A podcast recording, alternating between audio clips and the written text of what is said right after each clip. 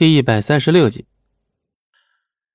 天地浩劫”四个字不是摆设，浩劫一旦发生，无人可以阻止，直到四海潮枯，大地水竭。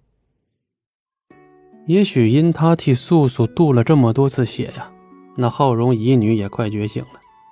再一次，他又要抛弃自己所想，这一次他甚至要连带着素素的愿望一同放弃。他不能再替素素渡血，也不会让天地间再遭受一次浩劫侵袭。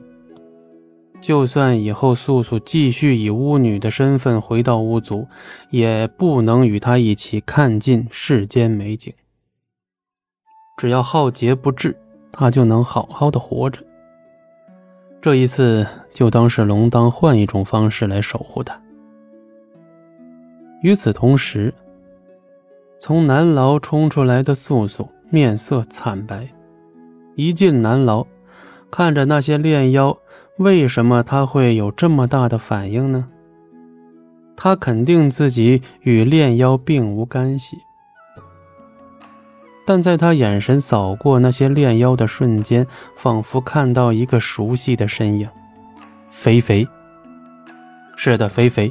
肥肥已经变成妖了，可素素却还能感受到肥肥身上有种与炼妖一模一样的气息。肥肥他到底经历了什么？又是什么样的身份？素素未同龙当说，自他来了妖族后，他与肥肥之间似乎产生了一种强烈的感应，互相羁绊，互相感知。见素素急忙跑出南牢。里面的炼妖都暴躁了起来，白骨留下照看炼妖，罗刹一下就冲了出去，跟在素素身后。素素心神不宁，心底隐隐生出一种强烈的不安感。她从来没有过现在这种感觉，心口像是被人紧紧的揪住，喘息不得，挣脱不得，好难受啊！似乎连呼吸都感觉很困难。是的。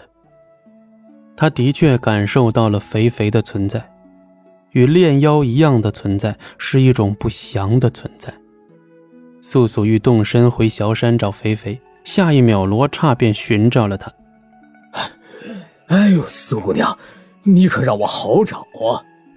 罗刹情急之下跑出来，竟然忘了自己可以用灵力追赶上素素，只是一个劲儿的狂追，现下也是气喘吁吁。素素不回答他，还未镇定下来。罗刹喘息之际，抬头一看，素素见他神色慌张，连问：“刚才有什么事儿？”素素如未听见罗刹这般，停留一会儿，直接使灵力飞回萧山。他一定要知道答案。见素素一下子又不见，罗刹气得直跺脚，完全忘记了自己也可以用灵力追上他这一回事儿。眼睁睁看着素素离自己越来越远，嘴里忍不住还嘀咕：“嘿，这小子自个儿不让人省心也就算了，找的女人也这么不让人省心。哎，哎呀，哎呀！”一个时辰后，素素回到小山，小山里的妖见了素素，没有一个不主动跟他打招呼的。但是素素此时却无心情一一回应，也没问肥肥在哪，就这么跟着感觉走。素素坚信肥肥就在自己走的那个方向。他们之间的感应不是他与龙当那般用鲜血牵绊在一起，而是与生俱来，无论发生什么都无法切断的。果然呢，素素的感觉是对的，肥肥在此。小山里的隐蔽处，孤寒井。这寒井里的水极寒，与红岩林中的浅幽潭中的潭水有共同的功效，皆可治愈外伤。但是寒井中还有一个作用，易溶。将井水敷在脸上，虽然有万蚁噬脸之痛，但呢。